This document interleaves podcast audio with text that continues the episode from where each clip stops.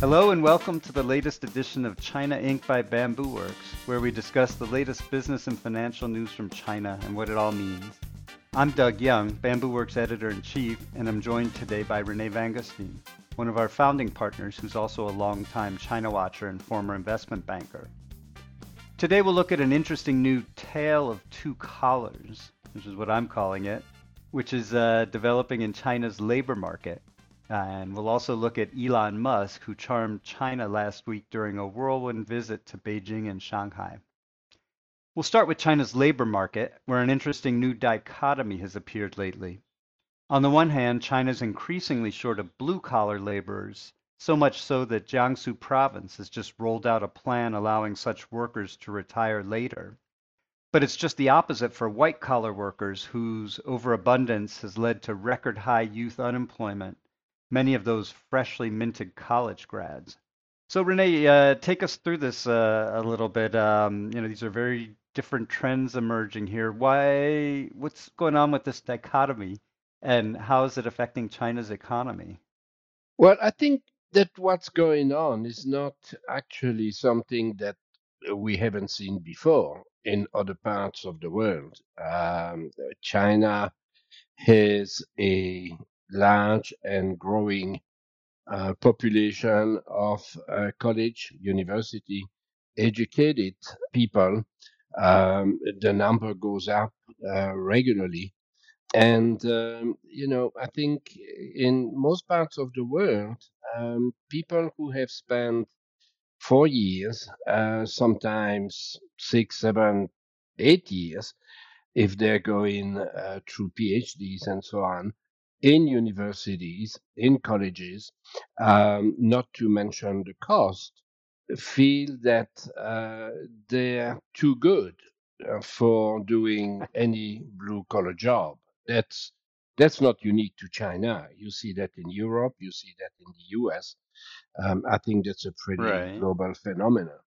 Um, China hmm. has tried to overcome that over the past few years by uh, promoting um, and, and trying to expand um, so-called vocational education for uh, children, young uh, adults who do not want to go to college to learn specific trade skills um, and uh, be happy that way and build um, their life that way, raise families and so on.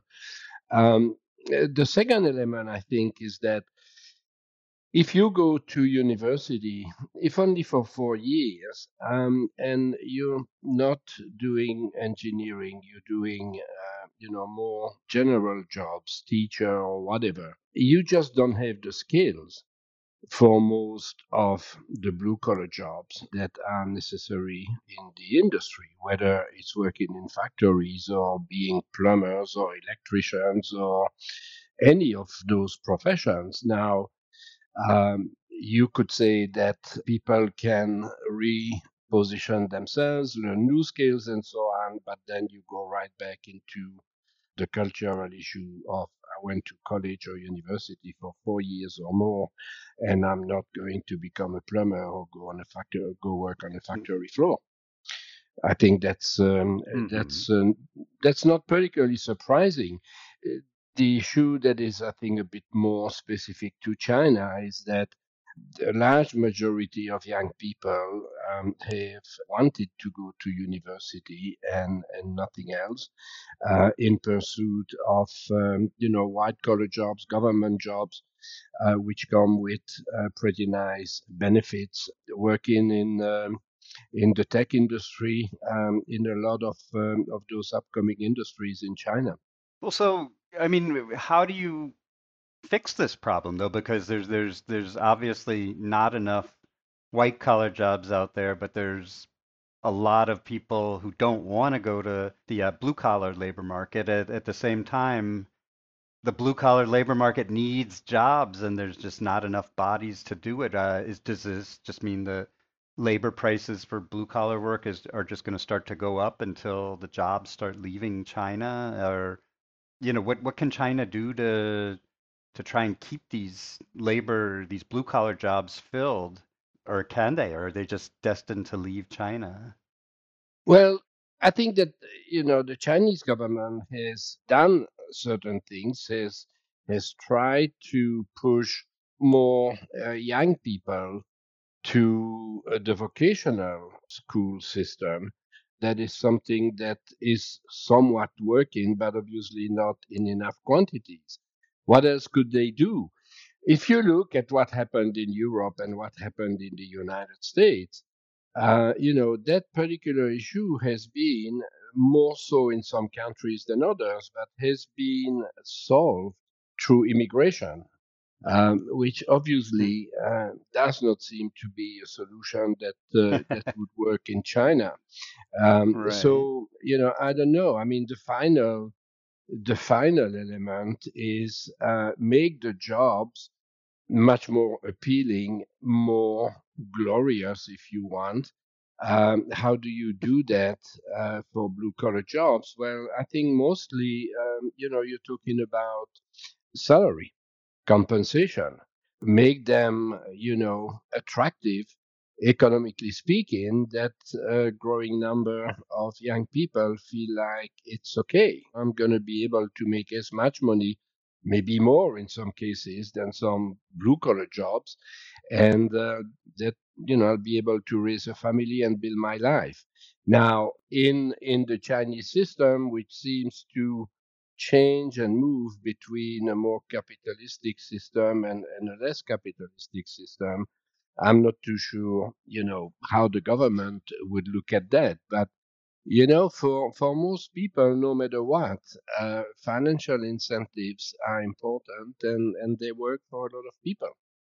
Right, right. I guess the only issue is though, once you, you know, you can't just say, oh, well, we'll raise prices for the labor market because a lot of these uh, blue collar jobs are very, you know, thin margin, you know, manufacturing type jobs. And, Right. you know, the, the, the way, the reason they're so competitive is because the salaries are low. So that's why I was saying once you start raising these salaries, basically you're saying the jobs are probably going to have to move to other markets where they can be done for those same lower salaries.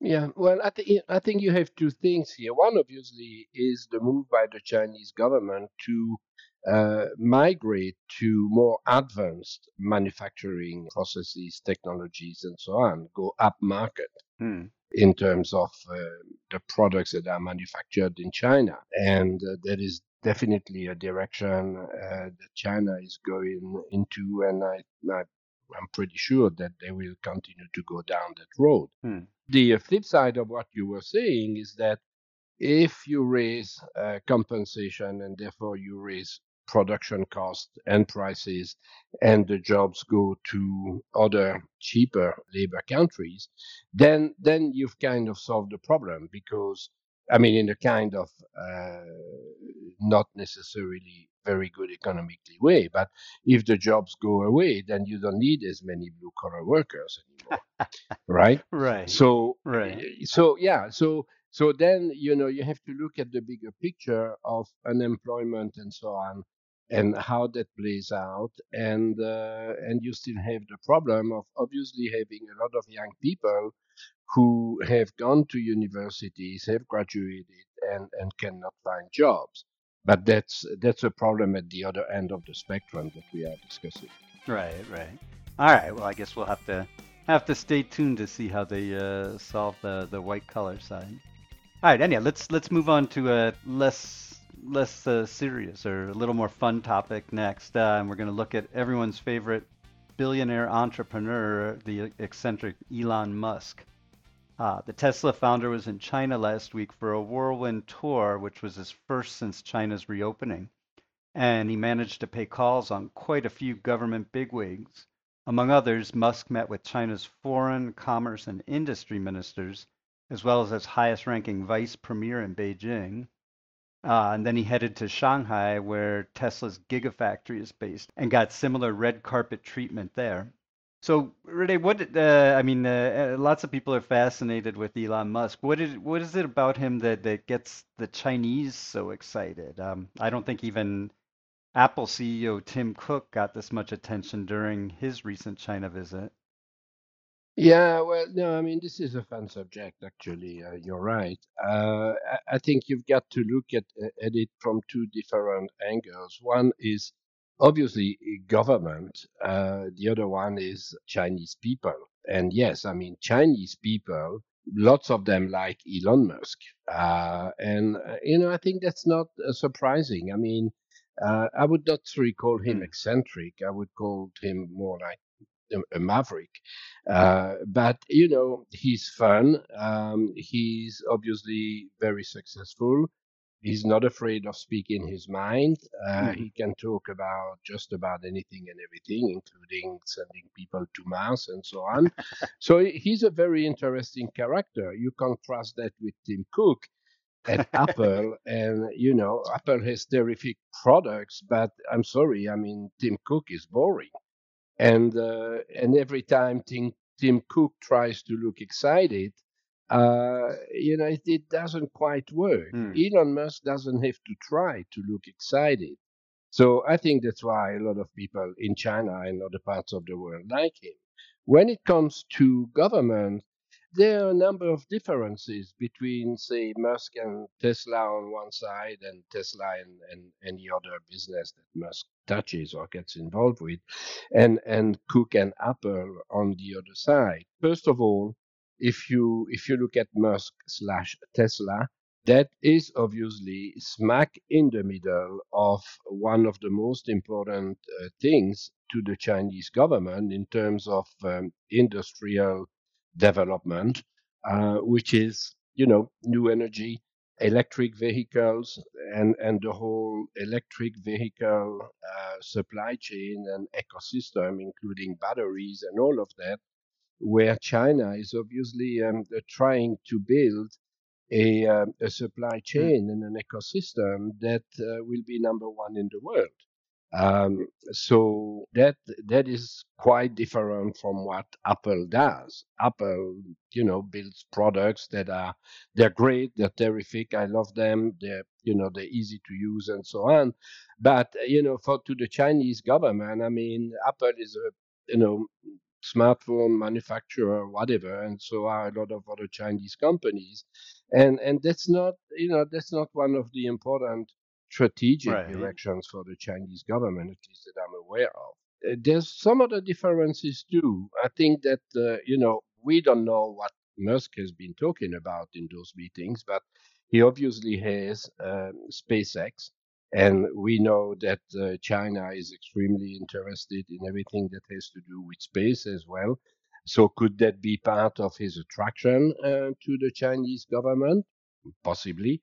Um, he's, you know, also in, in other types of businesses, leave alone and, and leave alone Twitter and push it to the side, but you know, Neuralink and, and so on. So whereas Apple is, you know, very focused on one track, Musk has uh, his fingers in a lot of different things and I'm sure the Chinese government is interested in because they're pretty futuristic things in terms of where they're going, how they help build the future of uh, humanity. So that could that could explain that. He is also, unlike Apple, a direct employer in China and a direct employer in particular uh, in and around Shanghai. We all know that Apple employs a lot of people in China, but they're not employed by Apple. They're employed by Foxconn and other suppliers, whereas uh, Musk is a direct employer in China and is also exporting electric vehicles uh, to other parts of the world from China. So I think that when you look at the two you know, and compare them and so on, there are some pretty significant differences between Musk slash Tesla Hmm. slash whatever and, and Tim Cook Apple. Yes, you've uh, made that pretty clear. Well, what about it just on the broader basis? I mean, we've seen Musk and, and Tim Cook are, are sort of two of uh, quite a number of uh, big name CEOs. I think Jamie Dimon from uh, JP Morgan was just here as well. Uh, do you think that uh, you know these guys sort of getting this kind of high profile treatment in China, you know, reflect in any way China's desire to show foreigners it's open again for business and you know, are foreigners buying it? Well, I mean, clearly, uh, clearly, that's one of the drivers. If we go back to uh, December last year, after China abandoned the zero COVID policy, uh, very early on, the Chinese government came out with statements that were already back then encouraging foreign companies, foreign investors to come back to China, especially. Hmm. Uh, especially direct investors, companies, and so on. And uh, we are at the beginning of June, um, and uh, that that has not happened on a large scale. More recently, there have been efforts on the diplomatic side to entice foreign governments to encourage their uh, big companies to become more active in China again and so on. So yes, I mean there's a there's a very clear push by China in that direction and therefore it should not be a surprise that you know some of these big CEOs chairmen uh, hmm. from global companies are welcome in China these days um, it's not i'm sure it's not working as fast and as and as uh, big as the government hoped. They're going to keep pushing. They're going to continue to try and attract investments back um, and and get companies to increase uh, their footprint in China and uh, and get the companies who are not there yet hmm. uh, to come as well. They're certainly going to continue to push in that direction. Whether that will happen or not, I think it will happen. How widely and quickly will it happen? I think not that fast and and not on a very wide basis. Not, hmm. I'm sure, at least as wide as the Chinese government would like. There's still, a um, you know, a lot of a number of uh, you know question marks in the minds of foreign entrepreneurs about you know what is going on in China with respect to the economy number one with respect to regulations with uh, respect to the need to diversify supply chains and then the geopolitical tension. So so you've got a number of issues there that that need to be worked out i think before a lot, a much greater number of companies will feel comfortable hmm.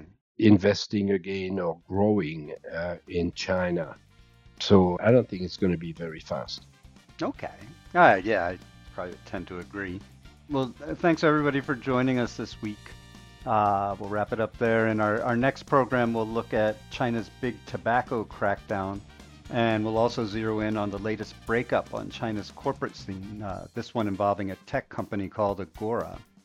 If you like what you hear, please tell your friends about us and rate us and share us on your favorite podcast app. Meantime, hope to see you all next week. Goodbye for now. Thank you. Goodbye.